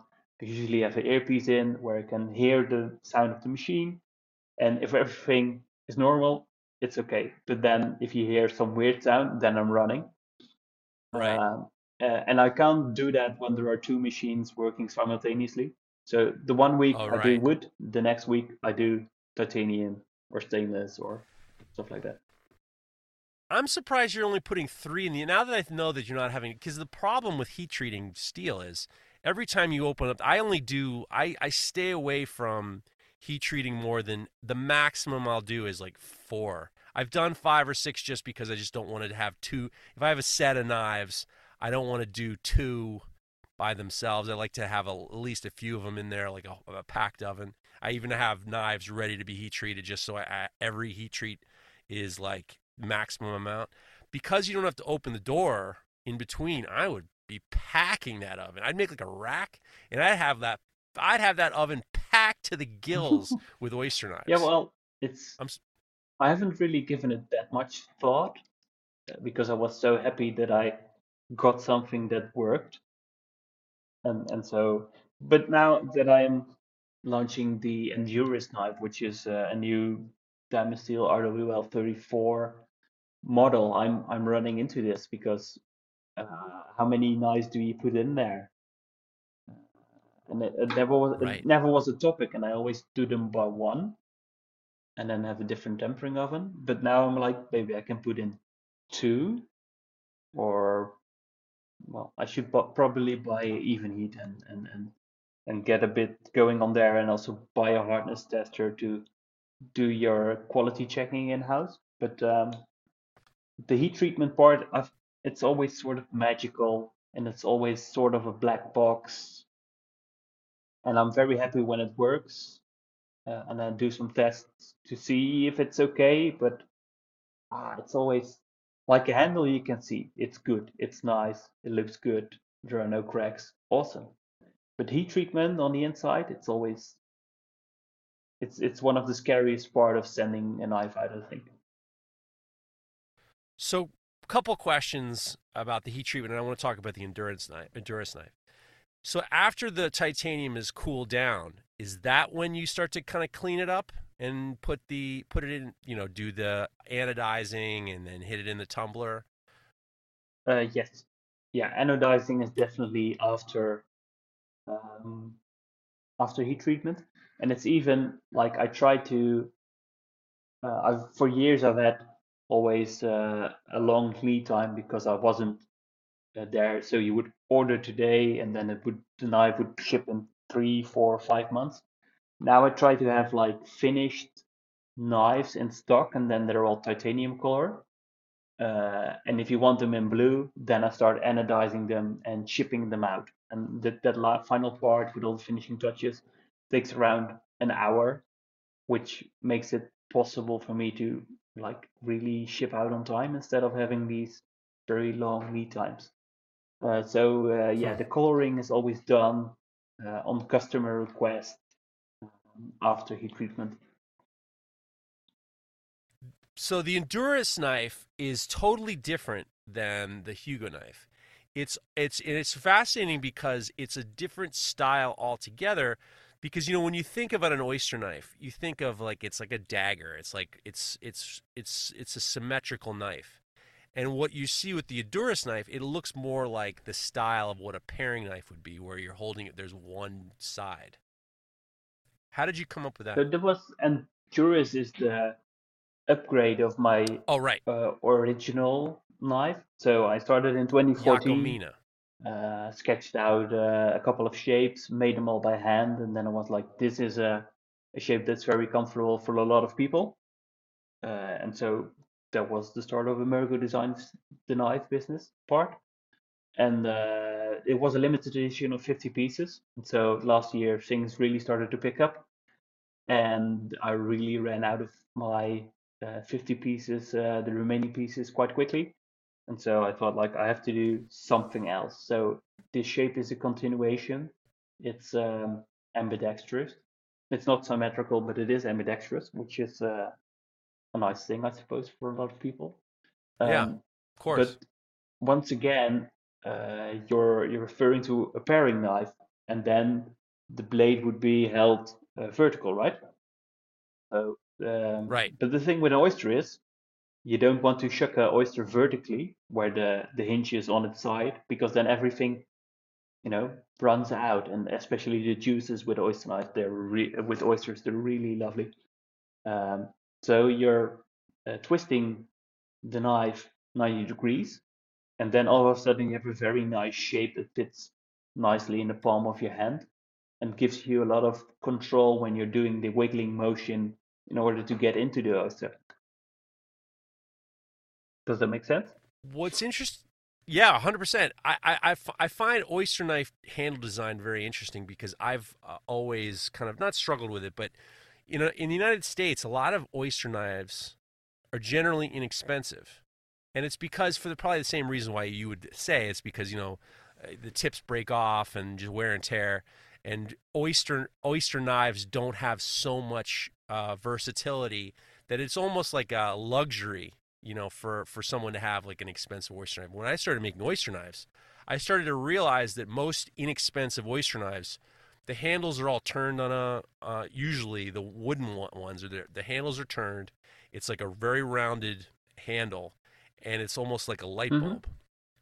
But what I started to realize with, with holding a knife is because you're using one of those turned handles your hand is is squeezing harder to get a better grip on the knife to keep the blade parallel. Mm-hmm. You know what I mean? I started to think that for me, if the if the the body of the handle was squarish, where the handle where the scales were flat, you'd have more leverage when you're twisting because you're not fighting the grip to hold a round object. I, yes, that's yeah, I, you're 100% correct on that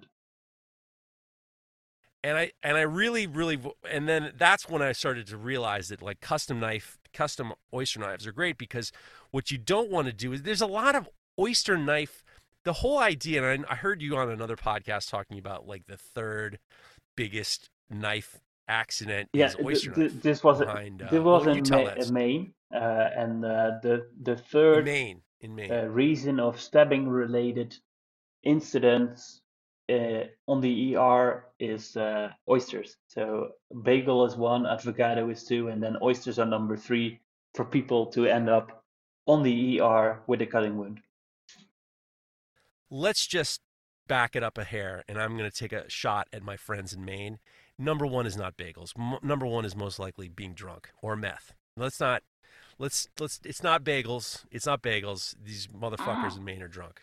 God bless Maine. God bless Maine. God bless Maine. I'm with you, but let's y'all motherfuckers aren't avocados. Stop it with the avocados in Maine. You're not doing that.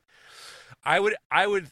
I would. I love the fact that there's this. So when I think about the handles, and I think about like, because I I really believe that the reason why people hurt themselves is it's they don't have the idea of how you're supposed to open an oyster and the grip should be you shouldn't be when you're forcing yourself to grip hard i think you're putting added stress in your arm and then your your everything's tense and that's why you end up pushing too hard into the oyster hinge and the fact that the, your two different styles and then the Endurus now the Endurus that come from the where is the is that the also the Yakamina But this was funny on Dam uh, Dempsey Invitational. You're like, yeah, they're the same, and I was like, no, they're the they're not the same. And then I was looking at them, and it was okay, okay, they're quite similar. They're they're close. they're close Uh, they're and close. the the original knife was a bit further away from the Yakumina, which came later, but uh, they're now quite close. I have to be honest about that.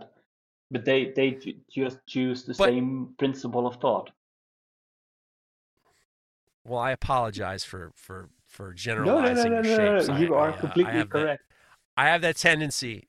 I have that tendency to kind of boil things down. and Sometimes it can be a little bit, uh, you know, unnecessary.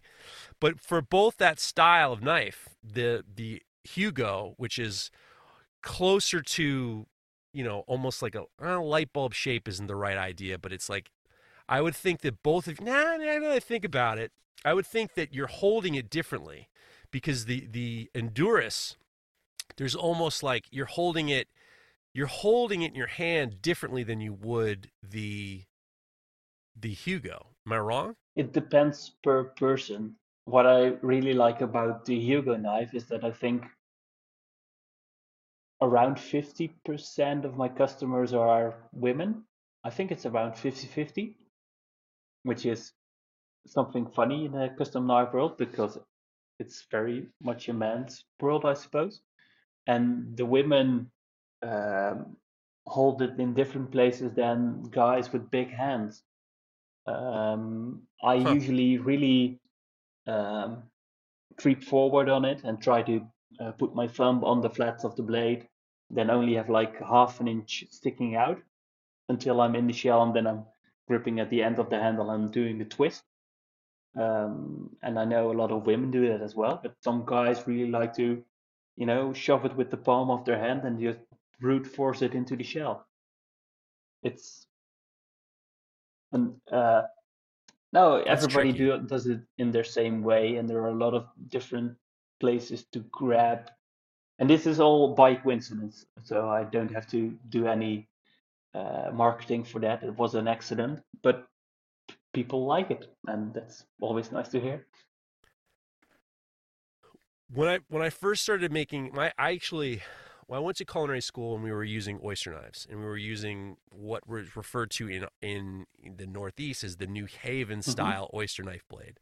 The New Haven style oyster knife blade is like three inches long, maybe two and a half, three inches long, and then it's it's curved at the tip. And the idea was always that it was curved. When I say curved, I'm saying curved, you know, in the down. You know, so so it's not bl- it's not curved like a blade would be curved, but it's got a little bit of a hook, a little bit on the end. It- I don't know if I'm it's like somebody it right, bent it's like bent. It's it's bent, right? And the idea was was you would you you know for I don't know if you know that there's an expression called when you're opening from the hinge, it's also referred to as butt shucking. Yes. I don't know if you know that or not. You, okay, you don't know about butt shucking. All right, great. So you put the hinge, you put it in the hinge, you crack it open, and then that curve allows you to get underneath the the the meat to uh, take it take it off the abductor muscle without kind of uh, breaking it up a little bit. So when I started making it, I didn't want to make. I really didn't. I didn't care. And then my business partner, who was a chef, says you got to start making oyster knives. I'm like, no one's going to buy oyster knives. Well, I made an oyster knife based off of what I used to use, and then we, we do very well with the oyster knife. And then I just assumed that everyone opens from the hinge. And then after a number of years, I met a guy. Name of his name is Steve, and he was he was in the oyster selling business in the Chesapeake Bay area, Chesapeake Bay area. And he sent me this message. He says, "I don't, I you know, I don't, I don't want to tell you how to do your job, but we open oysters differently. I saw one of your oyster knives up close, and I just want you to know that we open oysters down here differently." And then he started to explain to me that the not a lot of the oysters in the Chesapeake Bay are farmed much earlier. They're much younger than an older wild oyster. So what happens is, and I don't know the dates. You probably know how long a farm raised oyster is. Is you know some of these things. I'm under the impression it's under a year old. I'm under the impression I could be wrong. He says that what happens is is the shell is so fragile that if you try to butt shuck an oyster, you're going to break the shell and then destroy the shell. Possibly, you know, if it if it shatters in your hand, it's probably going to go in your hand. And what they do with these younger oysters is they'll go through the side. They'll have a knife that's closer to a clam knife or a, or a paring knife, and then they'll pry it open from the side. That was so, so I had to make a knife that was. I started. I was like, well, I'll make a knife. I'll try to do that version too. What was interesting was was I was finding that there are so many different varieties of oysters and types of oysters and sizes of oyster knives that it was kind of neat to figure out well, what should I be doing? Because I got a one guy who's just like, I want a long, I want a long oyster knife. I'm like, how long the oyster knife you want it? He's like, I need the blade to be six inches long. I'm like, bro, there's no way you have a six inch oyster. And he goes, and he says, yeah, down in New Orleans yeah. we have monster oysters down here, and I need like Sometimes something six inches on Instagram long. where they have like I don't want uh, oyster the size of your forearm, and I'm like, keep that away from a knife, please. The, the Ugh, oh yeah, you got to get a sledgehammer or something like that, or or a piece of dynamite. Who knows? So I'm interested to know because I mean your your knives they have a straight blade. They're usually they look about like three, maybe closer to four inches, maybe three and a half inches long on the longer side. Tell me about the and then looking at the videos, the oysters that you were shucking based off the limited amount of oysters that I I saw you shucking they were on the bigger side. I would have imagined, and because you said that the oysters your dad was pulling was like a year to three years, those would be considered closer to like a wild oyster, right? Well, we have two types of oysters: the edulis type, which are European flats, and they are really easy to shuck, uh, and they're never that big. They're like two to three inches, and they're almost like uh, a round almost like the Shell logo, I suppose. And we have the Pacific Cup ones, right. and these can be really gnarly, um, and they can grow really, really big. But they are, yeah, they are gnarly. They have all these spikes on them, and and and they try to damage you while you try to damage them. Um, and yeah, I, I always find that something like length is it's one of the factors, but when I'm always talking oyster knife design and especially blade design, there is this dichotomy of uh, strength versus speed. Uh, and I think it's really interesting one. So let's say you make oyster knife the size of a needle. You would be really easy into the shell, but if you make a bit of a mistake, you would break it, right? you can also make like a tank of an oyster right. knife, like you sometimes see in the folding knives where they have like these pocket cleaves where you're like, really, are you walking around with that in your pocket? Uh, you wouldn't be able to get into the shell. You would never be able to open and chuck it. Um, and the commercial uh, oyster knives around here, we they use a lot of throwaway oyster knives, and they give them. You buy 30 oysters, and you know at the end of the 30 oysters, the knife is almost done for itself. Um, they usually right. go quite thin because then more people are able to open the oyster. But there is this balance. Like I'm making a custom knife. I want to be it to be an heirloom piece for people to remember all those times that they ate oysters with their dad or their mom. So it has to go on for many, many, many years. But I also don't want it to be too thick because then people can't uh, easily shuck oysters with it, and then they won't use it, and so you still don't have those memories. So there is this this dichotomy where you're looking for the the the perfect uh, thickness, size, uh, ratio in order to get easy into the oyster but not break. Uh, and I think that's if you if you have a good design for that, then you're um, that's much more important than the eventual length of uh, the blade. I, I I agree with everything you said, and one of the interesting things is when I get messages, especially on Knife Talk, about when I'm designing an oyster knife, what should I do? I try the word knife is probably not correct. Like oyster knives, they shouldn't be sharp. There's no reason for there to be sharp. And I try to explain. I said a pry bar is closer to what you're looking for and you need the geometry and the stoutness in order for there to, to not flex, for not to break. So I have my the the you know if you did a cross cut of my oyster knives, it's a, like an it's a it's more like an oval. It's more like an oval, and then those edges are a little bit. I wouldn't say they're sharp, but they're robust. They're robust enough that they're not gonna you know it's no, not an edge. mine, mine are the same, absolutely the same, and uh, it's the same with people like heat treatment and I'm and then they say yeah, which hardness sh- should I aim for and then I'm like why would you want hardness and then they're like yes but with a knife when you're cutting and I'm like you're not cutting so why do you need hardness and then there's usually this uh, yeah. people are so caught up in what they see and what they get taught and that's correct if you're making a paring knife or a chef knife or a stuff other stuff but this is more like a pry bar, and uh, you don't need Right. hardness and stuff like that. And uh, uh, I've seen people shuck oysters with a credit card. Yeah, Ju- Julie Qiu With a She credit is card? a the world famous oyster sommelier. She's from Brooklyn, so she's around you guys. Now uh, she's living in Madrid for a year, but she is like the most famous oyster person on Instagram, and she shucks them with a credit card. Uh, How? Dutch shucking, and then yeah, you just Really? I thought, you know, I was trying to figure out how to make a joke. Do you, you know, you, no, it's, use it's a credit card it, it is like someone to do Russian roulette. But um, either you're doing the dishes in the restaurant or you're uh, eating oysters. It's it's one of them. But uh, right, when you have these uh, farmed oysters, they can be quite easy. They can have a very exposed hinge, and then you go in with the credit card. Don't do any wiggling motions, but just go in and do the abductor muscle uh, and cut it off. And uh, she does that really nice. And uh, yeah, that that works. And I've seen people use screwdrivers, and I've pe- seen people use microwaves, and everything is possible.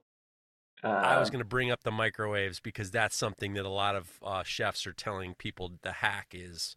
yeah, I was mic- a, a few years back when I was in the newspaper with my knife design, and I had like this guy calling, and he was like, "Yes, and I want a fully automated machine, and you're the guy, and you're gonna do this for me." And I was like, "Nah, it's not really my thing." And he said, "Yeah, we're gonna make a lot of money together, uh, automating oyster shucking machine." And I was like, "Buy a microwave," and you know, it was it was the end of the conversation, I think. but the microwave thing is like if you stick them on a plate and you microwave them for 30 seconds, it I guess it kills them. But it it um If you do it I, I shorter, they get hot, so they open up to cool down. And this is like four seconds. And then you go in real quickly, and then you stab a knife between the shells, and then they close. But then you're already in. And you can cut the abductor muscle, and you're done. oh I didn't I didn't know it was because it gets them hot and they don't want they want to open up. That I didn't know. I thought it was I thought it just I didn't realize that. I- I'm I've done it before, but I don't know. I feel I don't want to I don't want a warmed up oyster. No, but it's uh, if if you know how to shock, it's not necessary. Right. it's uh, and that's one of the things that I think that a, a a tradition or a ritual with oysters and a good oyster knife then you have this experience and you're not um, dreading having to shuck oysters you're more like hey it's a nice uh, new reason to to get that nice oyster knife out of uh, out of, out of its shell or box All right, give me an oyster recipe. We're gonna finish this off with an oyster recipe. Give Uh, me something good. okay, so I'll have to admit that I don't like raw oysters, more No problem. texture-wise, but uh, like baked with. Uh, so my dad always used to make them uh, garlic butter, a nice white onion, and then some cheese in the oven, and then you would put it in uh, this oven bowl, and you would put in a bit of uh, water and a nice piece of uh, piece of bread on the side, and then you eat the oysters, and they're delicious. But the oysters, and they spill the salt water with the oils of the uh, butter, the flavor of the garlic, and the cheese, and then you would dip the bread in the liquid that's under the oysters, and that's mm, that's the best. Like the combination of the two, the piece of bread, the oyster, and um, and and the juice. It, that's that's my favorite recipe. That's actually that's what well, I did a video. I did a video and I did a yeah. You char broil char broiled oysters down in New Orleans. There's this place called Drago's, and what they do is they shuck the oysters and then they'll put garlic butter in the shell and then they'll put it under the broiler and then they'll hit it with the Parmesan cheese and then you create something just unbelievably dynamite. Uh, and I didn't realize if you if you because the problem with cooking the oysters is you obviously don't want to lose the liqueur. The problem is is you got to sit them up right. So some people cook them on salt. Some I made I make little rings. But you're saying that to put the oyster on a piece of bread when you put it in the oven? No, the, the piece it? of bread is separate, but you bake it in the oven and it's nice Oh. and warm, and then you just dip it. Because I was thinking if the bread was your holder, then all of a sudden you're toasting the bread and you're not losing anything either. But then you might end up getting some oyster grit in your bread. Well, the not a good idea. um, we have this the typical Dutch thing, and it's called the frikandel. Uh, do you know that that that in America? Go ahead, tell me all about it. Traditionally, frikandel is like a 50-50 blend of pork and uh, cow, uh, and it's like this uh, sausage that they deep fry. And it's delicious, and it has a lot of spice in it.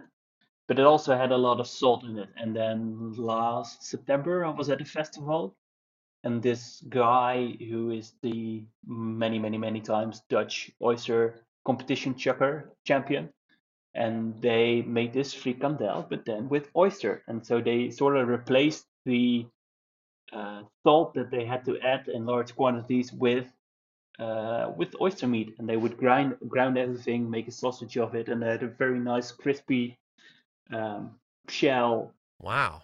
and it was nice and salty, and yet the the nice texture of the oysters and the other meats, and that was that was amazing. And they serve it on a piece of bread with some mayonnaise and some uh, salad, and and yeah, that was lovely. Look at you. That's um, that sounds good. Well, one of the things about oysters and mussels and all that stuff is that's the same kind of umami flavor that you'll see in like fish sauce. There's like there's like this I like we make pizza and we use chopped clams on the pizza and it is like it there's something about that that brininess and then the, there's that kind of little bit of funkiness to it that really makes things delicious. I love I love I My love dad used to cook mussels, and then like the liquid that you cook the mussels in, uh, he would filter it, and next day after he would boil his pasta in that, like his spaghetti, and it's so much better. There's so much taste. Damn. It's amazing. That's a lot of well, you got to have a lot of muscles to do that.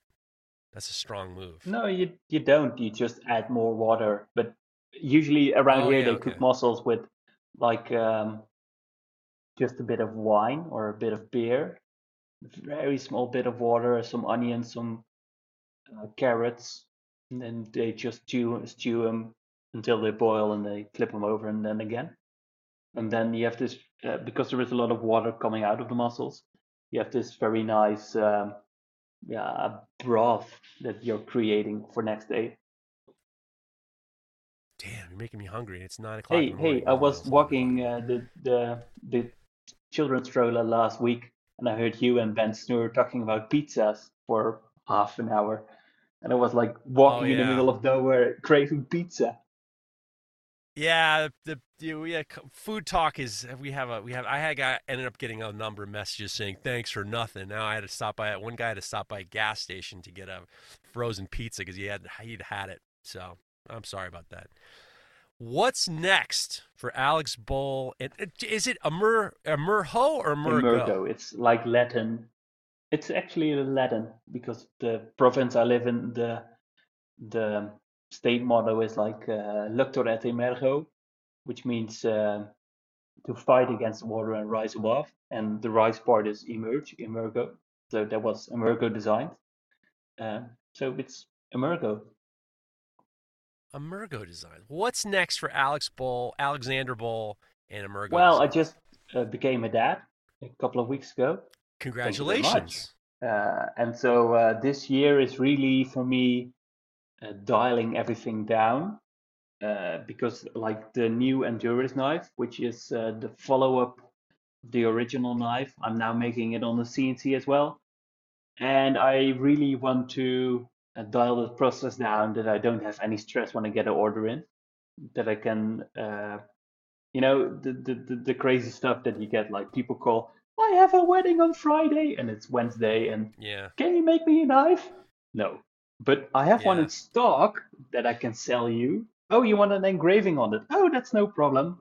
Um, it, it's just so much easier when you have it in stock. And um, I don't have it in stock right now. So if somebody orders, I all of a sudden have a bit of a deadline and I really try to, um, uh, you know, get that uh, sorted out. Just like with the Hugo knives, where I have like one of them in stock in each color, and then have some uncolored stock, and I can just ship out stuff unless really crazy stuff happens. Uh, and I would really want to get that going in order to, you know, get world dominance in the oyster knife business field. So what, that's the end. Damn. That's the end game. But we'll see if that happens. You are the you are the first my guests to ever want world dominance, and I I am I am a fan of the fact that you want world dominance in oyster Well, knives. uh, uh, um, no, God well, ba- back in the day, I was making every kind of knife, um, and I had this um, this one guy uh, from Utah, I think, and he ordered um, a seven-piece culinary set, Uh, and I would ship them out every time I had something finished. But I didn't have any packaging for it, so you would package it in a cardboard box with a bit of paper in it and a bit of tape and I was like, no, this is not an unboxing experience that you want. So ever since I'm just dialing down on oyster knives, only oyster knives, only marketing for oyster knives, only Instagram for oyster knives. And uh, I don't want to do the rest. I just want to do oyster knives really, really well. And hopefully become a bit of a household name, but that's difficult these days. Emergo Designs. Alexander Bol, ladies and gentlemen, you said a lot. We, we've learned a lot. We've learned a lot about you. We learned a lot about the oyster biz, a lot about the knife game, titanium, CNC, very well rounded. And got a recipe too. Guys, I want you to follow Alexander Bol on Instagram. It's emergo.designs.oyster.knives. Go check out these oyster knives are awesome. I, I don't I think that these are the I think the um, the Hugo is the most unique and beautiful and craveable knife oyster knife I've ever seen. I've ever seen. No question about it. So also go check them out on Instagram. On uh, their website is uh, madeforoysters.com. Alexander Bol, I can't thank you enough. I've been looking forward to this ever since I met you at the Damasteel Invitational. I really appreciate uh, you coming on here. Thank you so much. Well, thank you for having me. We've we've talked about so much and also talk, didn't talk about so much. So we, there were so many things left to say, but it was a blast and time flew by. And yeah, it was really nice getting to know you guys as well because before Damasteel, I never heard of the Knife Talk podcast. It was, was just me in my cave sounding along. And uh, yeah, hearing what you do for the community and also with uh, your podcast. It's uh, it's great, and I enjoy Holy listening cow, now. What a what a nice thing to say. Well, thank you so much. Um, you know what? Here's the best part. Here's the best part of it. There's so much more to say. Leave them wanting more. You're gonna have to come back. We're gonna have to have you back. I'm gonna have to have you back on the Full Blast podcast, and we're gonna talk about we're gonna talk about other things. Sound good? I'll uh, prepare some more recipes, go, so guys. that's absolutely Listen. perfect. Some nice stories about Belgian guys stabbing themselves. So yeah. I'm with you, my man, my man, guys. Once again, Alexander Bol is is a total pleasure. I'll have you back on. We'll get you squared away. And uh, all right, guys, we'll see you next week. All right, thanks again, Alex. Bye. This show is brought to you by The Makery, the podcast network for makers.